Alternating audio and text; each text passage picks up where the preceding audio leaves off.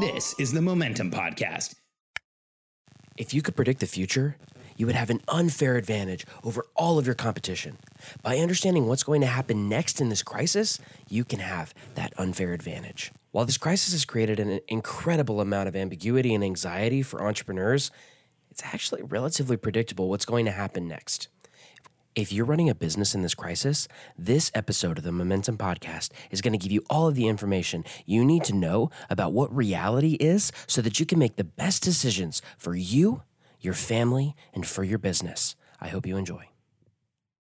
I'm Alex Charfen, and this is the Momentum Podcast, made for empire builders, game changers, trailblazers, shot takers, record breakers, world makers, and creators of all kinds. Those among us who can't turn it off and don't know why anyone would want to. We challenge complacency, destroy apathy, and we are obsessed with creating momentum so we can roll over bureaucracy and make our greatest contribution. Sure, we pay attention to their rules, but only so that we can bend them, break them, then rewrite them around our own own will. We don't accept our destiny, we define it. We don't understand defeat because you only lose if you stop, and we don't know how. While the rest of the world strives for average and clings desperately to the status quo, we are the minority the few who are willing to hallucinate there could be a better future. And instead of just daydreaming of what could be, we endure the vulnerability and exposure it takes to make it real. We are the evolutionary hunters, clearly the most important people in the world, because entrepreneurs are the only source of consistent, positive human evolution, and we always will be. Good morning. Um, checking in here with another briefing on this crisis, another discussion around this crisis, specifically for entrepreneurs. So, if you're an entrepreneur who runs a business, this is for you. Um, because here's what happens to us in, in crisis. Let's just get very clear on what happens in a crisis. Crisis creates ambiguity. Ambiguity, the questions, the uncertainty, the not knowing what's going to happen next creates chaos, and that chaos can take away our momentum. And here's what we should do as entrepreneurs in a crisis in order to get our momentum back, in order to, to continue to move forward, in order to continue to create the outcomes that we want in the world, we have to understand a crisis better than the people around us. We have to understand what's going on, and we have. Here's what what what is recommended in a crisis is that you understand most likely scenario. In fact, let me share with you a little bit about my background, so I can share with you why I'm saying this or sharing this with as many entrepreneurs as I can. See, my whole background is overcoming crisis. In fact, when I was a consultant, um, and at 21 years old, I became a consultant. I started working with some of the largest companies in the world. I worked with Fuji Media, SanDisk, Fuji Digital Cameras, with Canon, with Microsoft, with Belkin. Uh, it was incredibly rewarding work. It was very difficult work. But what we, what I was doing as a consultant was always trying to figure out what was going to happen next.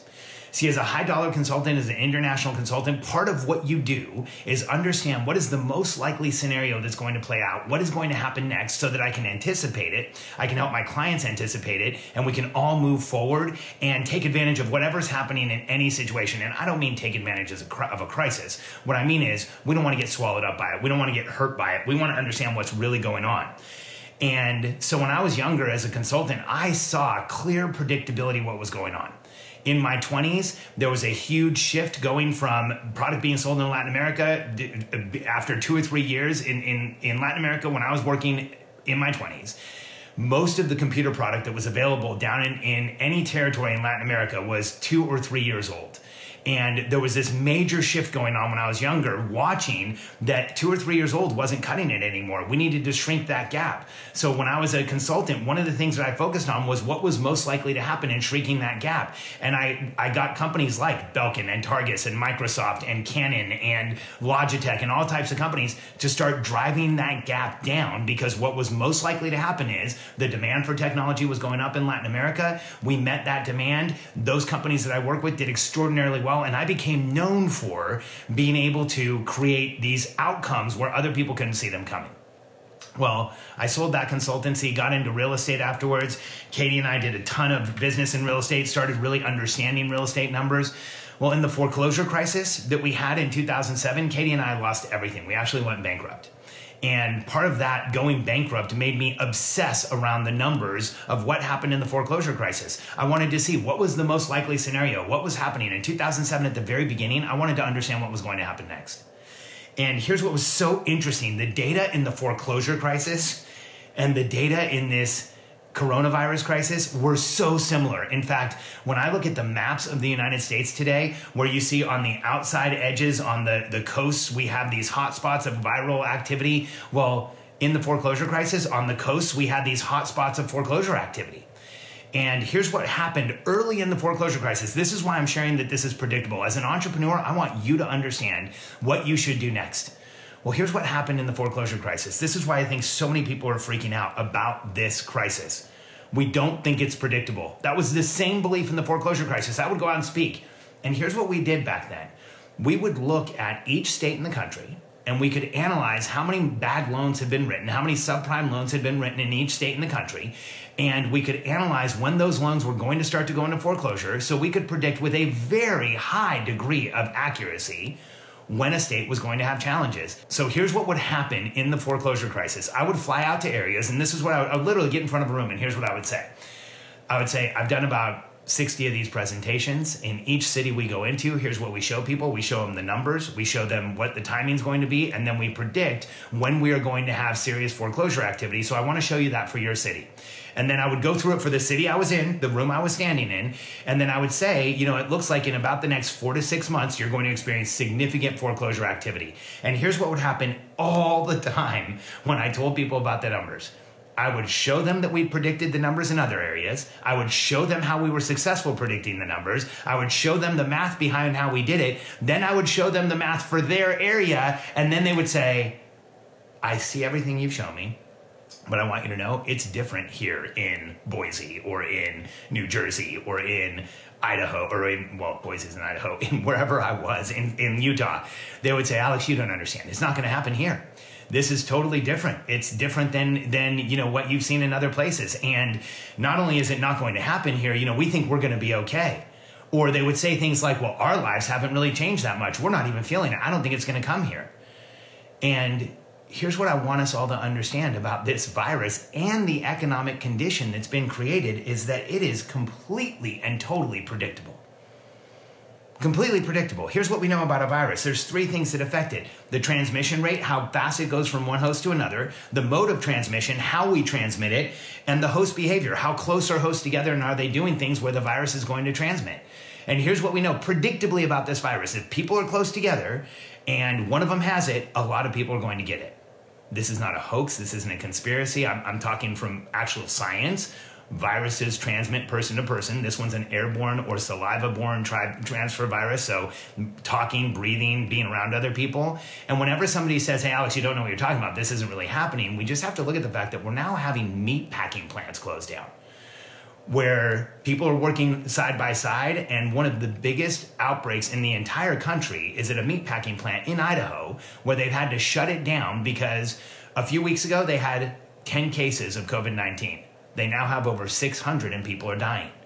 And so this virus is predictable. What's going to happen next is predictable. The fact that the numbers are going to hit your area is predictable. And so here's what I want us to understand as entrepreneurs. Here's what's going to happen next. Like, let's just get really clear about what's going to happen next. This virus is not going away anytime soon. And this is not a political discussion, it's a scientific and logical one. Viruses that are introduced in the environment, unless we have a vaccine or an incredibly effective drug cocktail that f- solves most of the problems that people encounter, this virus is going to be here for a long time. And so, what do we need to know about uh, Tim? Great, great question. How do we align this to our business? Here's what we do we project forward and we understand that we are in a completely and totally shifting market. We have market. We have we are going to see the following industries are going to have severe reorganizations and we're going to see businesses never come back. Restaurants, retail, hotels, entertainment, travel, all are going to experience massive completely reorganizing changes in those industries. we are going to see if, if anybody's in a luxury based business right now, it is not going to work anymore. And so here's what we need to understand about being in a crisis like this as entrepreneurs is that one, we need to understand the crisis. This is going to be here for several years. Here's what's going to happen. In the next six months to a year, we are going to see continued lower contact among, among human beings, either mandated by the government or people just not going out as much because we're going to see the continued spread of this virus. We're not going to just eliminate it, it's not going to go away. All the work we've been doing with social distancing and isolation has been to flatten the curve, to slow down the transition of the virus, not to end it. So we have to understand this is going to be here for a while. And so for the next few years, here's what we're going to see this virus is going to be controlled through a number of different things. One is lower contact with human beings. Two is responsible behavior by human beings. And then here's the big one. Three, we're going to see a ton of new policies around protection and more personal protective equipment, gloves, goggles, um, body suits, uh, anything, masks. We're going to see more of that type of equipment flood the international market than we've ever seen before. The, the orders are already placed. There's hundreds of millions of masks that have been ordered just for delivery in the next few months. There's billions on their way. And so here's what's going to happen. This is how we align our businesses around this. We understand the virus isn't going away. We understand that for the time being, we are in a challenged, distressed market with a lot of people who are scared and we need to look at our businesses and here's some changes you should make right now. If your business is selling a vitamin, you need to start selling a painkiller. And here's what I mean by that. If you're selling something that improves people's lives, that makes things better, that makes them feel better, that doesn't get heard in a crisis you have to sell painkillers. You have to go from selling something that makes things better to something that ends someone's problem. In a crisis like this, if you're selling a solution, if you're selling a painkiller, if you're selling something that takes problems away, if you're selling something that takes someone from a feeling of constraint to a feeling of momentum, you are going to crush it in this crisis. So understand that is the first thing to do. The second thing to do is to look at your business and analyze what type of changes are you going to make. If you're in a service based business where it's hand to hand contact with people, if you're in a business where you're around other people, where people need to come into your location, right now, you should be deciding how you're going to make them feel safe. How are you going to make them feel like you care? How are you going to make them feel like you're protecting them? Last week, I was on a call with a few hundred dentists in a dentist entrepreneurs organization, amazing organization. And in that group, what they were talking about constantly was, how are they going to make feel, people feel safe? Dentists are probably the safest doctor's office you could walk into in any t- time period. Dentists are one of the few professions where they have in their offices um, sterilization and cleaning and it, like they, they you know dentists dentists deal with people who have viral infections like AIDS and are are surgically operating on them in their offices. And even in the conversation with dentists that back into the mid 80s have been leading the charge on personal protective equipment, even there, they're talking about stepping it up and doing more and making people feel safer. So, what are you going to do in your business to do the same thing? And then here's here's another thing, just one last thing. So, number one, painkillers over vitamins. Number two, how are you going to make your clients feel safe? How are you going to bring them back? And then number three, and this one's big is as an entrepreneur, are you understanding what's happening with this virus as, as it unfolds? Are you tracking the data behind this virus, not the opinions? Not the opinions, not the conjecture, not the conspiracy theories, and certainly not the political arguments. Because here's what I can tell you about this virus it's Mother Nature. Mother Nature doesn't listen to conspiracy theories, doesn't really care about political arguments, could give a rip about what anybody's saying. Mother Nature just keeps going. And here's what we know about this virus it's real. There is a significant percentage of the population that is dealing with it right now, and it is going to continue to spread. So, understanding the data behind the virus is crucial. So, here's what I suggest for every entrepreneur I work with identify a few sources of data that work for you and stay out of the news, stay out of the conjecture, get out of the political discussion, quit arguing with people on Facebook. And here's what I can tell you about conspiracy theories I've never met an entrepreneur that focused on conspiracy theories in a crisis and then exponentially grew their business. In fact, in 2010 or 11, I can't remember what year it was, Katie and I were growing a business called the Certified Distressed Property Expert designation in real estate. In fact, right behind me here, these three Inc. 500 awards we got. This was for 2011. This was for 2012. This was for 2013. In 13, we weren't um, in the 500. We were in the 5,000. But we were one of the fastest growing companies in the country all of those years. And the, here's here's here's a just a quick story about an anecdote from that time period. So in 2011 or in 2012, I think, I went to Washington for what was called a um, distressed properties roundtable. I can't remember exactly what they how they how they um, titled it.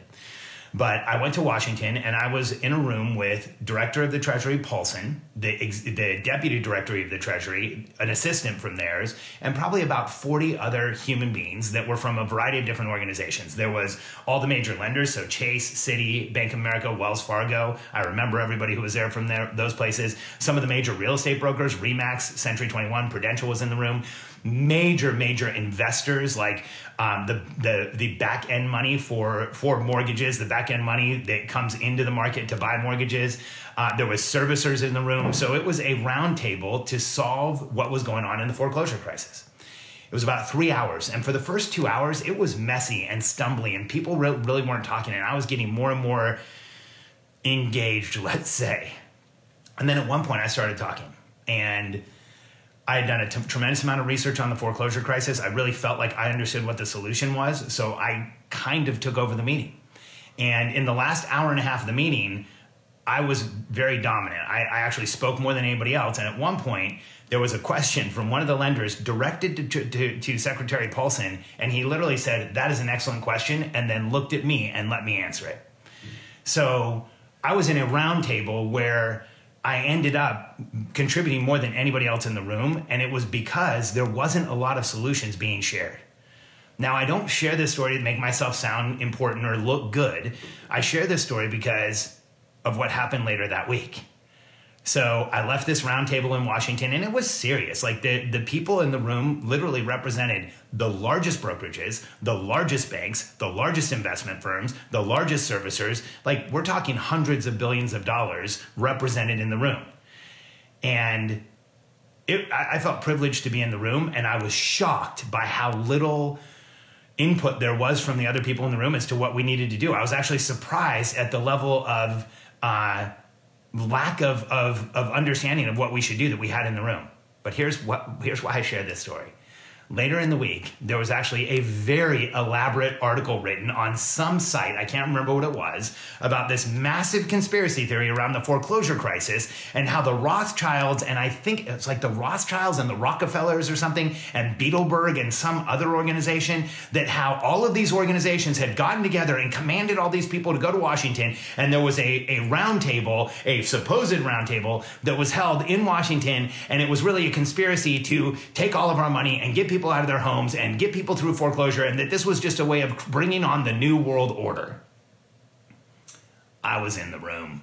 I talked more than anybody else. Nobody had a clue what was going on. There was not bringing on the new world order. Honestly, it was a bunch of people trying to figure out what was happening. And so the fact that I have been in the room when there was a very elaborate and believed story on conspiracy theories tells me everything I need to know about conspiracy theories most of the time, Occam was right. The shortest distance between two points is the right one. The obvious, logical answer is usually the one we should be dealing with. And here's what I want everyone to know doesn't matter how you think this virus originated, it's going to follow a very predictable curve, just like the foreclosure crisis. So here's what I want us all to do: start selling vitamins over painkillers. Get really clear on what's going on in this this this issue with you, so that you can create momentum and move things forward, and understand the data behind the virus. Stay away from the conspiracy theories, the conjectures, the guesses, the politics, and all of the news, because this is the greatest opportunity we've ever had as entrepreneurs. I'm going to say it again. The coronavirus has created the greatest opportunity we ever had as entrepreneurs. Now, I'm not cheering the crisis on, don't misunderstand. What I'm saying is, the cracks in the economy that are being created right now, the shifts that are happening at the highest levels of business and the highest levels of government, the absolute tectonic changes that are changing in society right now are going to be guided and governed and recreated and rebuilt by like by entrepreneurs just like you and I. And every crisis in the past, including the Great Depression, has created multi-billion dollar companies run by ordinary people just like you and me. And so, what I want us to understand is if we get distracted by the subject matter of this crisis, we are giving up one of the biggest opportunities we have in our lifetime. If you're an entrepreneur, the universe just paved a, a, a super highway right to your front door. There is more opportunity right now to introduce a new product because new products in a crisis are the ones that are trusted, they're expected, they're not questioned. There's more opportunity right now to go in a new direction because that is the entire world. It's going to be a huge new direction. And there's more opportunity right now to make a contribution to the people you sell to than maybe we've ever had in our entire lives because this crisis is significant. It's going to take years to get past. And by understanding it, overcoming it, and moving forward, we are part of the solution.